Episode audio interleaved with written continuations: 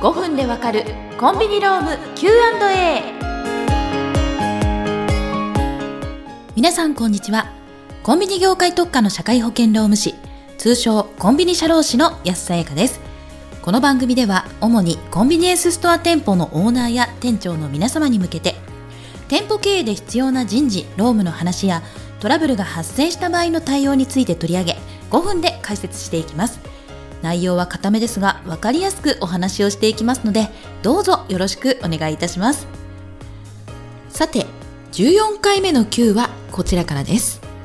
店長です。ある日突然夜勤スタッフ A さんから夜勤の B さんは仕事をサボって寝ているという申告がありました。そこで調査をしてみたら何度も仕事をサボり寝ていることが発覚。B さんからこの時間分の給与を返してもらうことはできるのでしょうか。という問いに対して回答は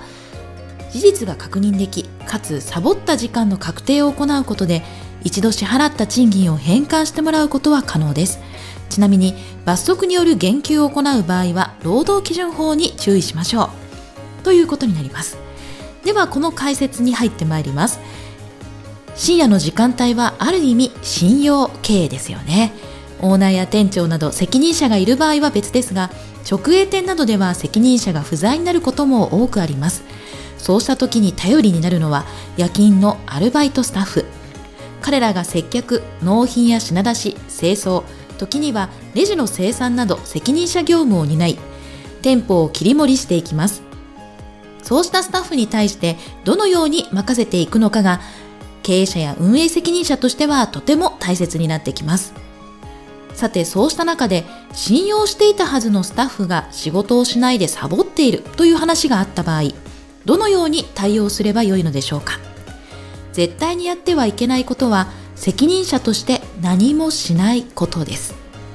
私もサボっていいんだと他のスタッフにも波及する可能性があり職場環境の悪化を招くだけだからなんですよね。そこでまず1つ目事実確認を行いましょう。例えばスタッフの証言の他には防犯カメラをチェックする。店長やオーナー自身の目視確認ただし突然訪れるくらいでないとスタッフもボロを出さないでしょう。などがありますけれども一つの方法に満足せずいくつかの方法を組み合わせながら特定していきます。そしてある程度状況をつかめたところで本人と面談しましょう。面談では次のような内容を確認します。事実が確認しきれなかった場合サボっていたかどうか。いつからサボっていたのか。サボった時間の特定。これはシフト表や出勤の実績などを活用しながら特定していきます。そしてサボって何をしていたのか。サボった理由。今後の対策場合によっては身体も話し合う。面談では一方的に注意せずできる限り本人から話を聞くようにします。また高圧的にいくとサボったスタッフが反発をしたり口を閉ざしたりしてしまうため冷静な対応を維持しましょう。またその後の対応については一度面談したから注意したからと放置せず見ているよという状況を作ることも必要です。2つ目に事実確認後の賃金の返還についてです。状況が特定できた後の対応としてサボったスタッフから一度支払った賃金を返還してもらう場合仕事を遂行しなかったペナルティとして減給を行う場合賃金の移動はないが時間帯を変えたり勤務日数や時間を減らしたり反省文を書いて提出させたりする場合など様々な方法があります。ここでは冒頭の質問の通りサボった時間分の賃金を返還してもらう場合を想定してみましょう時給者の場合はサボった当時の時給を月給者の場合は月給を月の所定労働時間で割った金額をサボった時間でかけた合計を返還してもらうことになります。特に月給者で夜勤スタッフの場合は深夜割増これも加味していきます。なお返還をしてもらう場合に最新の給与からその分を転引きすることは労働基準法の賃金の全額払いに対する違法行為となりますのでよほどそうした規定を就業規則などで盛り込んでいない限り振り込んでもらうなどの対応が必要です返還対象の期間は法律的にどれぐらいでしょうか？ということについて見ていきましょう。サボった期間が1年以上など長期にわたっていた場合、どこまで返還を請求できるかについては、民法の考え方を基準とすることができるでしょう。民法167条、債権等の消滅事項の第1項では、債権は10年間行使しない場合は消滅するという条文があり、原則は10年間と考えられます。